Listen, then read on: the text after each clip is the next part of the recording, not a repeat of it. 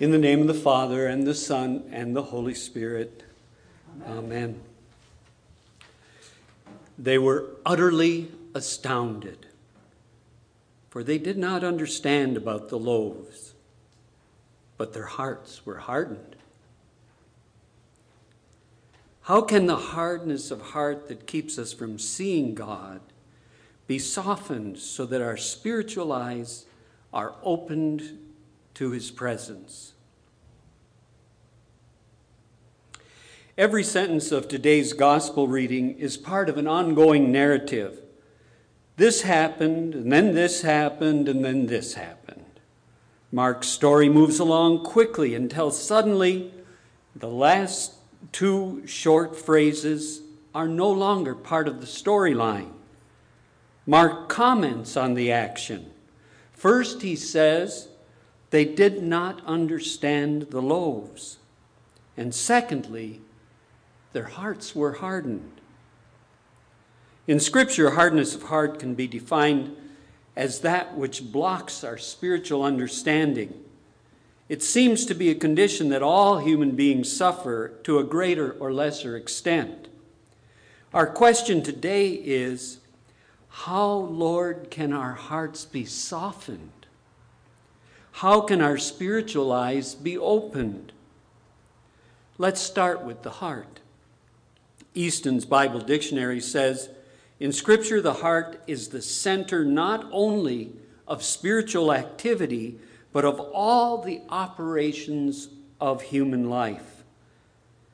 The International Standard Bible Encyclopedia says the heart is the center of a person's moral, spiritual, and intellectual life, the place in which the processes of self consciousness are carried out. Proverbs therefore warns us to keep our hearts with all vigilance, for from it flow the springs of life.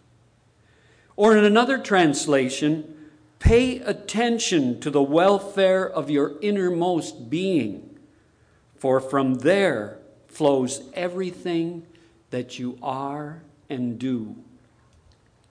I think Elisha was paying attention to his innermost being when he would not listen to his teacher, the prophet Elijah, who told him three times not to follow him to the Jordan wilderness where everyone seemed to know he would be taken up to heaven.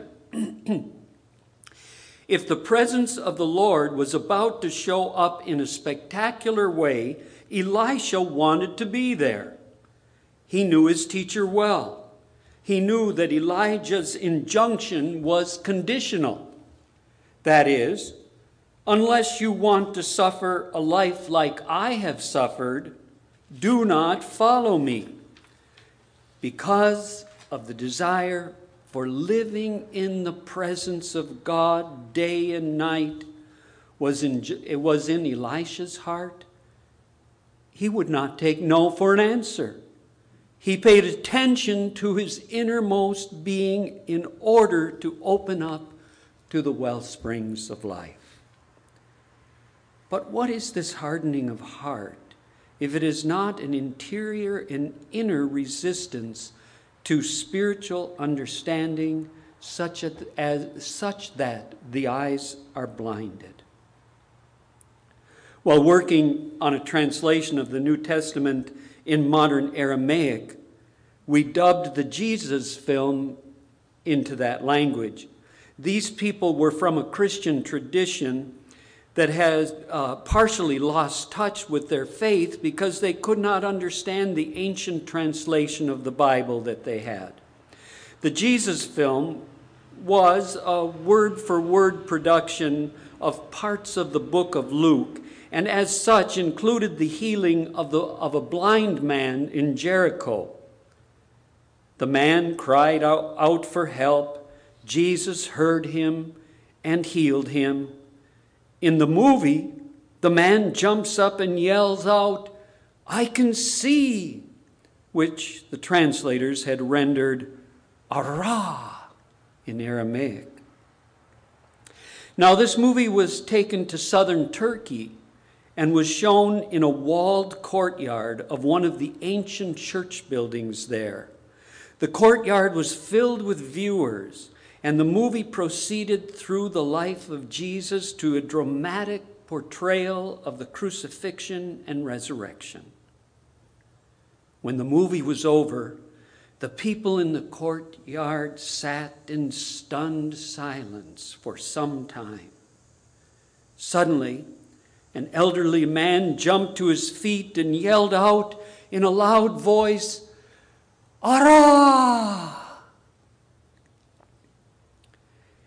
In today's gospel, we can see how much we need Jesus to lead us into an awareness of his ever presence.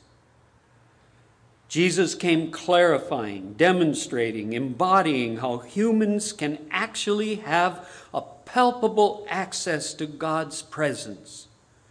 Doing this begins with opening the eyes of his followers to see just who the Messiah is they are following.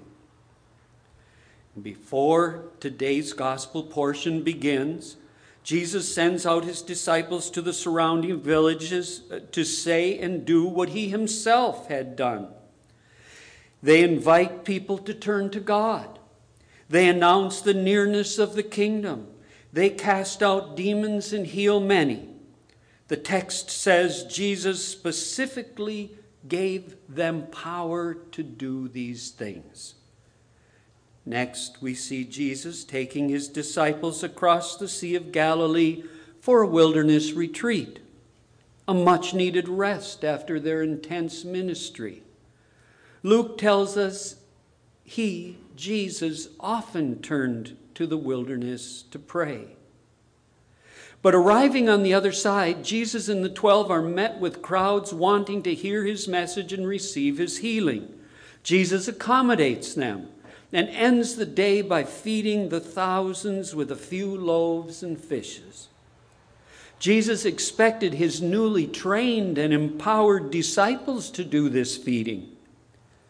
But the disciples aren't quite up to understanding how that might be possible. They did not understand about the loaves, but their hearts were hardened. What was Jesus feeling as he dismissed the crowds and sent his disciples back to the boat instead of taking them with him to the wilderness? What were the disciples feeling as Jesus turns toward the wilderness without them?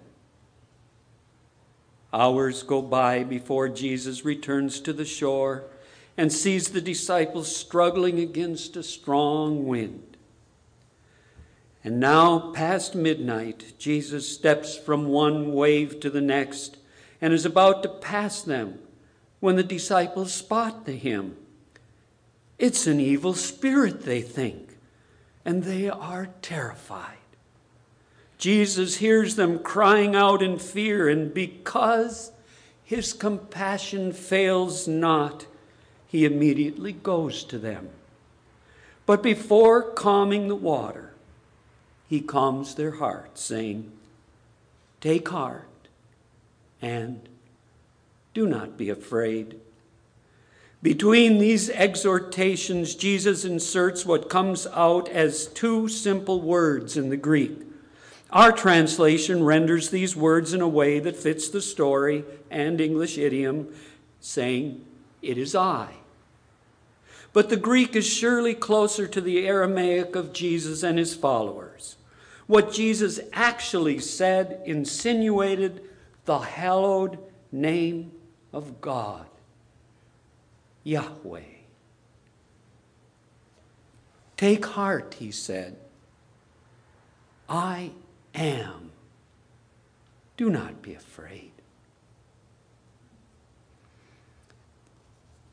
Jesus had told his disciples earlier let your eye be single, and your whole body will be full of light. In so saying, he affirms that the inner eye of the heart is capable of seeing God. Blessed are the pure in heart, he says, for they shall see God. Today, we heard Paul describe his calling as the one who announces to the non Jewish nations the availability of the unsearchable riches of Christ. At the beginning of this same letter, he affirms that the, that the Ephesians are blessed with every spiritual blessing. We believe that what was given to the Ephesians is also given to us.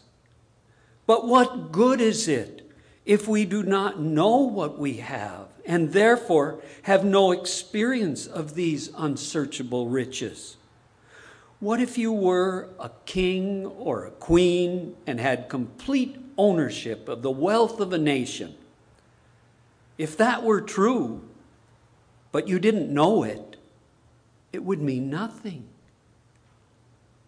So Paul prays for the Ephesians and for us that we might know the love of Christ that surpasses knowledge, that we may be filled with all the fullness of God.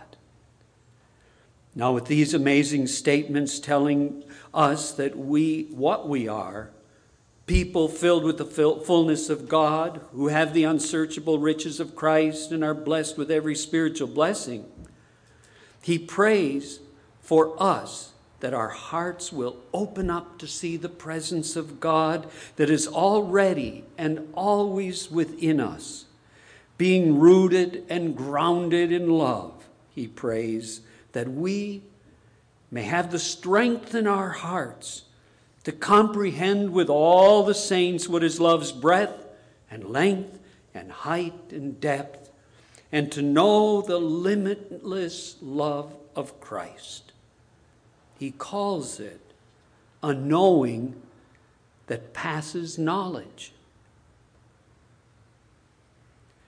But how do we receive this experiential knowledge of God's love? We have the example of Elisha, who would not take no for an answer. We have the example of Jacob, awakening in the presence of God in the silence and solitude of the wilderness. We have the prophet Elijah, who finds God's presence not in the fire or in the whirlwind, but in a wordless whisper within. We have the example of Christ, seeking communion with the Father alone in the wilderness. Perhaps it starts with a deep longing like that of a deer thirsting for water. We hear God calling us in the words of the psalmist be still and know. And to wait alone on God in silence, to quiet ourselves like a weaned infant on his mother's breast. We hear the invitation to taste and see. We are faithful to that longing until we discover that the easiest thing to do is the hardest thing to do. Yet by grace we find a quiet place where we can be alone with God. We remember God saying, Your thoughts are not my thoughts. And so we abandoned our troubled thoughts and its memories of past trauma and worries of unknown future by grace, we trust like little children that Jesus is in our hearts until our thoughts become as rain on the roof as we focused on Christ in us, the hope of glory. Until we see Christ as the unbounded love of God, a knowing that surpasses knowledge, just as love is greater than reason. When you pray, says Jesus, go into your room and shut the door and pray to the Father who is in secret. And your Father who sees in secret will reward you. As your, be, as your pain becomes desire for God alone, you seek a place and a time to wait for Him where with all your heart you can listen. Present, open, and awake. Let us know then. Let us press on to know the Lord. His arrival is as sure as the dawn. He will come to us as the showers, as the spring rains that water the earth. And our hope is not in vain, because the heart softening love of God has been poured into our hearts by the Holy Spirit. In stillness, we look inward to the emptiness of our longing hearts. And out of the mist and darkness, we see Jesus. Take heart, he says. Don't be afraid. I am the ever present love of God. Be astounded, be utterly astounded.